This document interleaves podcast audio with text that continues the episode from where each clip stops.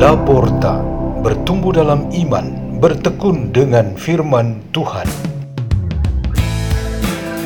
Radio Laporta, pintu terbuka bagimu untuk pertumbuhan pengetahuan dan kebijaksanaan tentang Allah.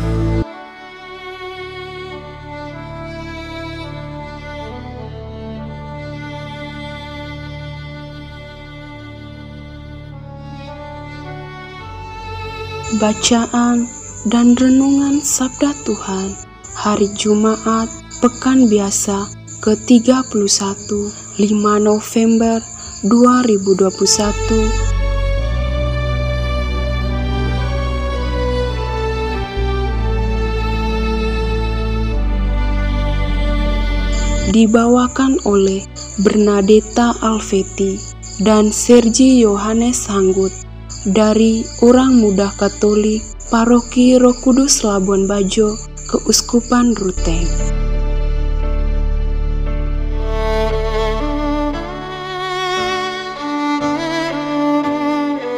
Inilah Injil Yesus Kristus menurut Lukas bab 6 ayat 1 sampai 8. Pada suatu ketika berkatalah Yesus kepada murid-muridnya, ada seorang kaya yang mempunyai seorang bendahara. Kepadanya disampaikan tuduhan bahwa bendahara itu menghamburkan miliknya. Maka si kaya itu memanggil bendaharanya dan berkata, "Apakah yang telah kudengar tentang dirimu? Berilah pertanggungan jawaban atas urusanmu, sebab engkau tidak boleh bekerja sebagai bendahara lagi. Berkatalah bendahara itu dalam hatinya, apa yang harus kuperbuat? Tuanku memecat aku dari jabatanku. Mencangkul, aku tidak dapat. Mengemis, aku malu. Aku tahu apa yang akan kuperbuat, supaya apabila aku dipecat dari jabatanku sebagai bendahara, ada orang yang mau menampung aku di rumah mereka. Lalu ia memanggil satu demi satu orang yang berhutang kepada tuannya. Berkatalah ia kepada yang pertama, "Berapa besar utangmu kepada tuanku?" Jawab orang itu, seratus tempayan minyak." Lalu kata bendahara itu, "Inilah surat hutangmu. Duduklah dan buatlah surat utang lain sekarang juga. lima puluh tempayan, kemudian ia berkata kepada yang lain, dan saudara berapa utangmu? Jawab orang itu, seratus pikul gandum. Katanya kepada orang itu, inilah surat utangmu. Buatlah surat utang lain, delapan puluh pikul. Bendahara yang tidak jujur itu dipuji tuannya karena ia telah bertindak dengan cerdik, sebab anak-anak dunia ini lebih cerdik terhadap sesamanya daripada anak-anak terang. Demikianlah Injil Tuhan.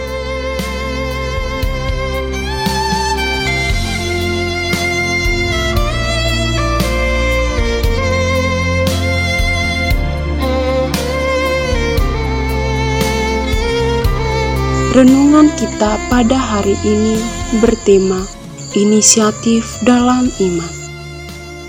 Seorang bocah laki-laki berusia enam tahun bertanya kepada bapak dan ibunya pada suatu saat, "Siapa yang memutuskan untuk saya lahir ke dunia ini?" Kedua orang tuanya kaget tiba-tiba karena pertanyaannya itu tak pernah mereka duga. Kemudian bapaknya berpikir ia bertanggung jawab untuk menjawab dengan sesungguhnya. Katanya, bukan keputusan bapak dan ibu, bukan juga pilihanmu untuk lahir ke dalam dunia sebagai seorang anak laki-laki yang mempunyai inisiatif untuk kelahiranmu ialah Tuhan Allah yang Maha Kuasa. Bocah itu mengerti dan tidak ingin melanjutkan pertanyaannya. Inisiatif Tuhan untuk berbuat merupakan bagian menyatu dengan kehendaknya. Semua tindakan penciptaan dan penyelenggaraan yang dibuatnya berangkat dari inisiatifnya yang ilahi. Kata inisiatif dari kata Latin itiare atau initium mengandung arti memulai atau mengawali. Untuk sebuah pekerjaan atau tindakan, inisiatif itu ialah mengambil atau membuat langkah pertama dan berbuat terobosan. Di dalam kisah Injil yang baru kita dengar, Tuhan Yesus menguraikan bahwa Tuhan yang kaya itu memuji pegawainya yang cerdik karena mengambil sebuah inisiatif bersifat negatif. Cerdik ini ditafsirkan sebagai kemampuan memperhitungkan masa depan. Pegawai tersebut mewakili orang-orang dunia ini, termasuk kita yang sering khawatir akan hari esok.